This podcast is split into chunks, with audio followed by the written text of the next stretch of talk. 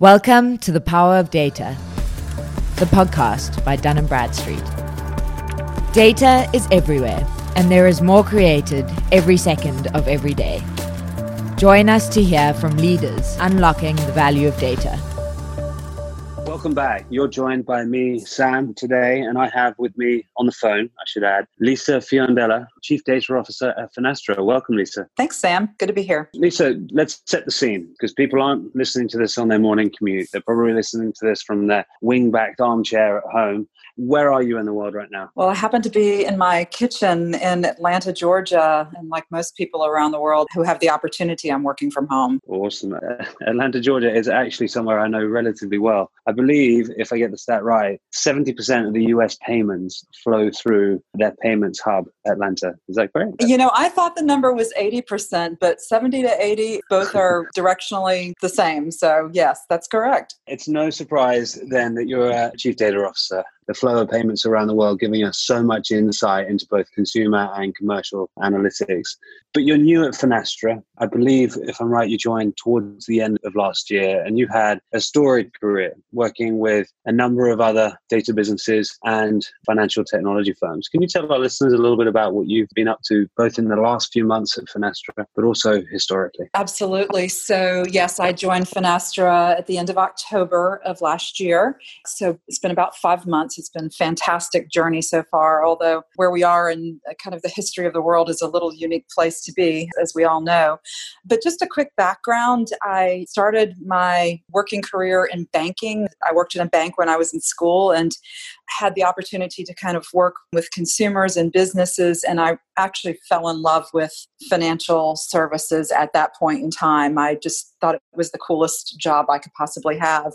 But my first career role was with Equifax, where I really had the opportunity to learn the importance of what data driven decision making looks like and had the opportunity to really see how analytics could play an important role in just helping enable financial transactions. So, all those things that I watched and participated in in banking, I had the opportunity to sort of see it from the data standpoint.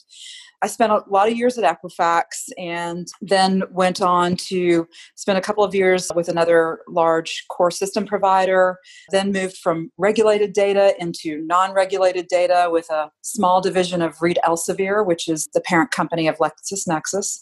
And most recently, I was with Experian, where I was responsible for analytic products in North America.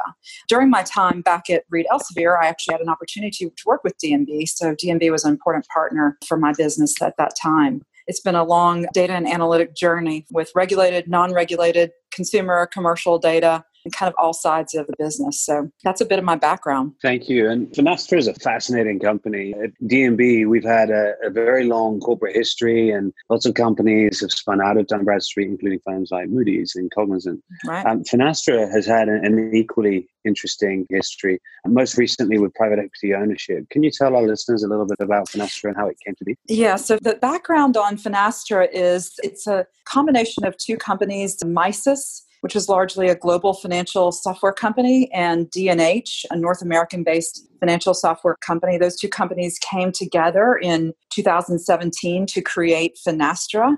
Our footprint is, in fact, global. It's a bit of a powerhouse of, of software solutions, serving about 90% of the software needs a financial institution. We have about 10,000 employees globally and about 9,000 clients. So, just a really fascinating company to be part of today. I can only imagine the Finastra that I know, and uh, a friend and colleague, Richard Lumb, is actually on the board of Finastra. He talks about it as being one of the world's largest fintechs. And I know that you guys are focused on delivering innovative next gen technology across the financial services ecosystem. But what does that mean from a data and analytics perspective? And what are some of the key priorities you're focused on? I think characterizing Finastra as the world's largest fintech is spot on. And from a data and analytics perspective, when you think about just the interactions we have with data in the financial process, it's really quite a fascinating set of information. And so I think the best way to look at it is it's largely untapped. Most financial institutions just don't really realize the full benefit of the data that they have available to them. Even the largest enterprises, and many of them have the resources and the bandwidth to try and bring some of this information together, but they're on a journey as well. So, data is critically important to our business and our, to our clients. And one of the things that interested me and brought me to the company was Finastra's investment in fusionfabric.cloud. So, if you're familiar with our most recent technology innovation, We've created an open banking platform that's built on cloud technology that facilitates the interactions of Finastra's software applications with other clients and fintech applications to create this open banking ecosystem.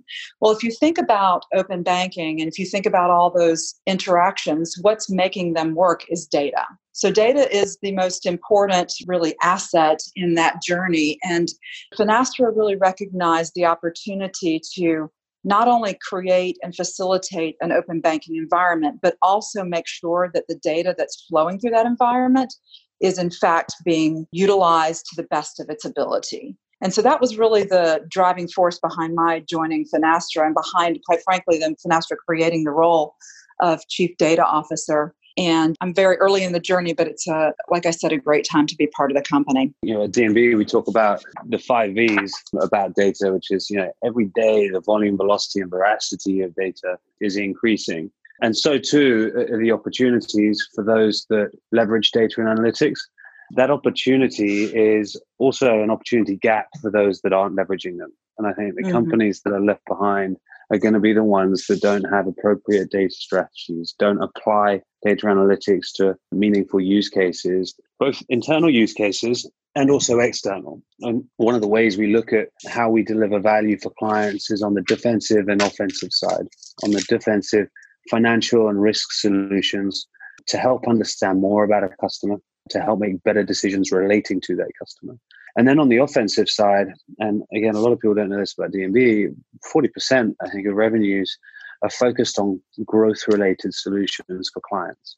How can we take corporate and commercial data and analytics and help them add more value to their clients, to grow their client bases, to seek new clients, to propensity analysis and prospecting, and then internally to link all of their systems together through customer data platforms, for example um, so that they can connect the data, segment the data, and activate the data meaningfully.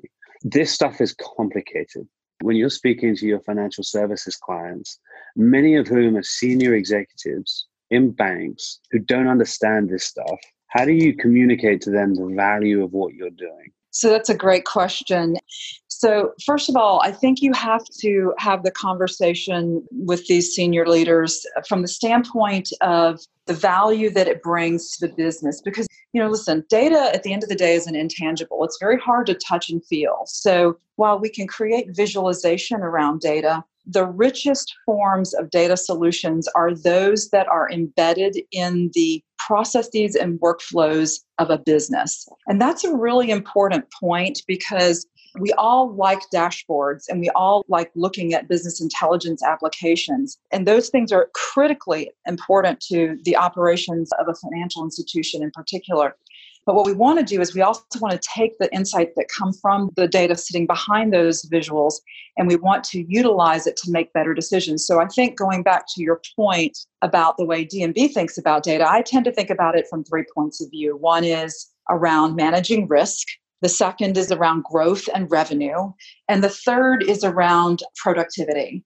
So if you have a conversation with, you know, a leader about some of the challenges they're facing in automating the back office or, you know, ensuring that their customers have the right products at the right particular point in time, then you can take those conversations and say, well, with those problems or those challenges in mind, let's talk about how your data or other third party data, such as D&B, can actually help facilitate the answer to that question. And I think if you start with sort of the challenge or the problem statement, you're able to move them through a process to where they go, aha, now I understand that if I take data, maybe I need to do some modeling and so forth, and I use the answer to that data set in my my Finastra loan system, for example, then I can realize this benefit. That's when it becomes real and tangible. And then they can start to associate real value with the data that they have either internally or that they acquire externally. Does that make sense? It makes perfect sense. And productivity is a great way to look at it. You know, if you speak to a bank executive these days and you ask what their focus points are, I suspect much of the time they're going to tell you they're under pressure from shareholders to increase top line growth, to cut costs, which doing both at the same time is hard, to innovate more and to solve customer pain points and create new use cases. And then there's probably something to do with capital risk ratios. But there's a new issue today, and that's coronavirus. And when you think about the biggest challenges for financial institutions, this is invariably going to be one of them. You said it earlier, this is an uncharted historic moment in time, for worse, sadly. But what kind of challenges do you think this is going to kick up for your clients but also for the wider economic landscape? That's a great question. So, a couple of things, and we've been thinking about this quite a bit in the last few weeks, certainly, because, first of all, the way that business is going to be conducted, it already has changed, right? We're all working virtually, we're relying on technology to enable these conversations like the one we're having here today. So, the manner in which we work is going to be very different. The manner in which our clients interact with their customers may, in fact, dramatically change. And then I guess the other piece of this is if you've been following the economic situation over the last couple of years, you would know that it wasn't a matter of if, it was a matter of when. So was coronavirus the trigger to the next economic downturn? I think that's kind of obvious that it is. So what's happening in with our clients in you know financial services is their acquisition channels are drying up. Bringing on new customers is going to be challenging. They've got to completely reevaluate the risk associated with their portfolios and differently than they did back in 2008, 2007, 2008. And then they've got to think about how they interact with their customers differently. And customer relationships become far more important. They've always been important, but far more important because managing risk and retaining good customers is going to be critically important.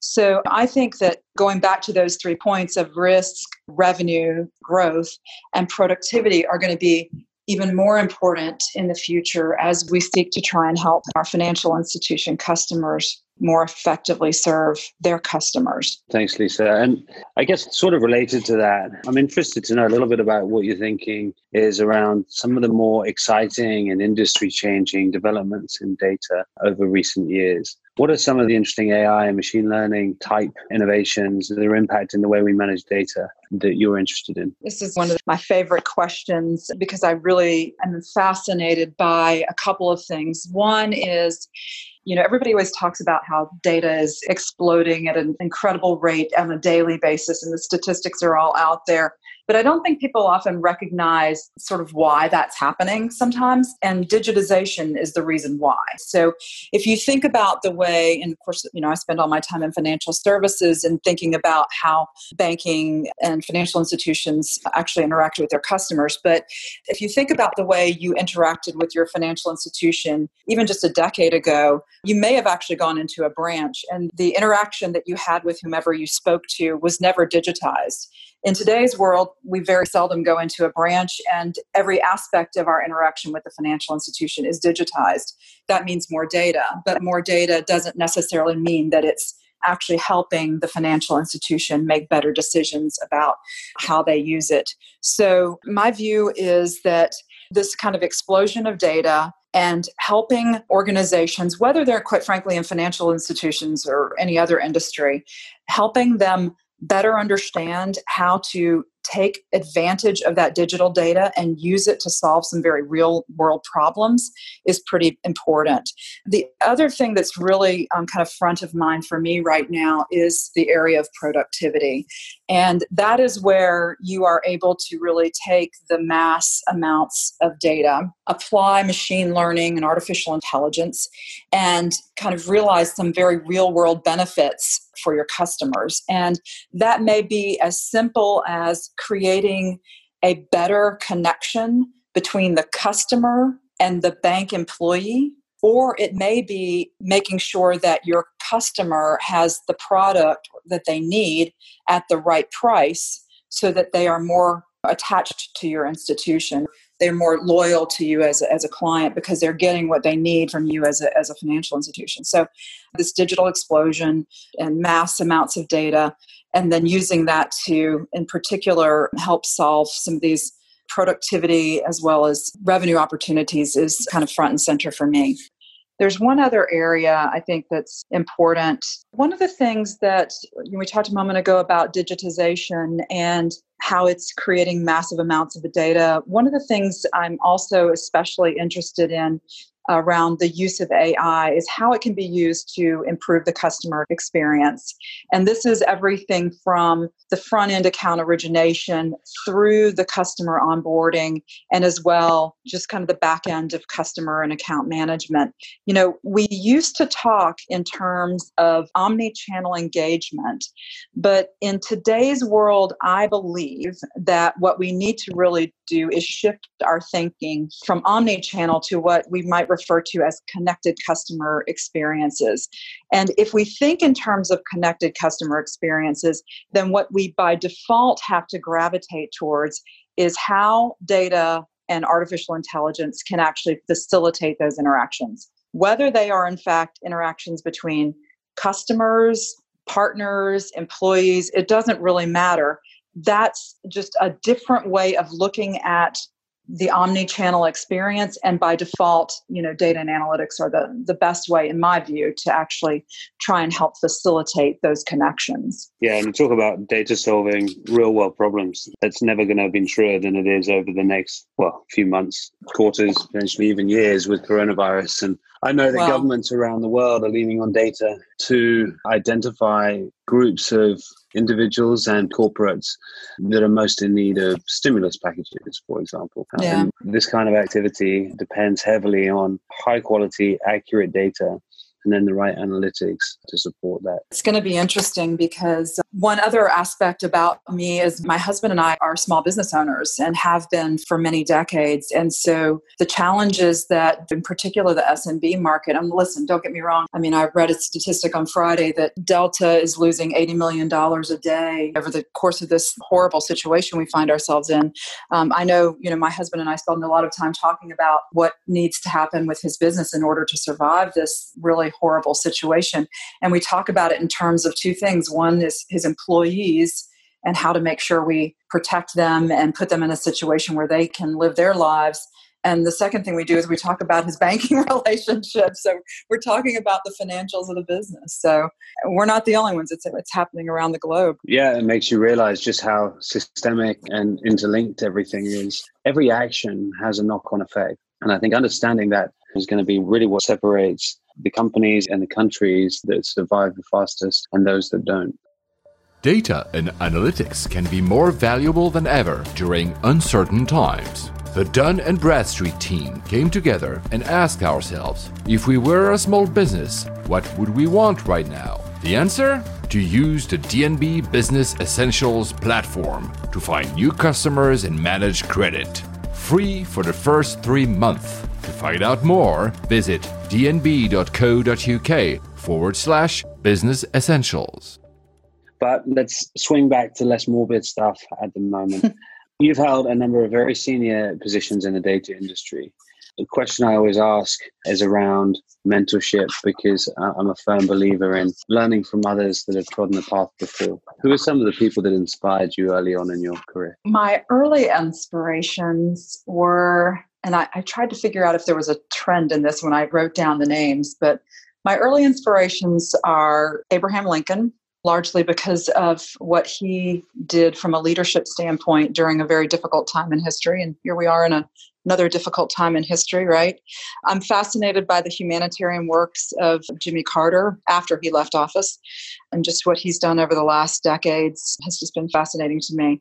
Some of my early inspirations, quite frankly, were Sandra Day O'Connor and Ruth Bader Ginsburg. I'm a huge notorious RBG fan. And I think how they inspired me was that they showed me that anything is possible for a woman in a leadership position. And if you look at some of the challenges that they had to overcome to be the first and second female justices appointed to the Supreme Court, then you would know that they've had to overcome a lot. So those are really some of the people who inspired me, you know, people who have dedicated their lives to something bigger than themselves.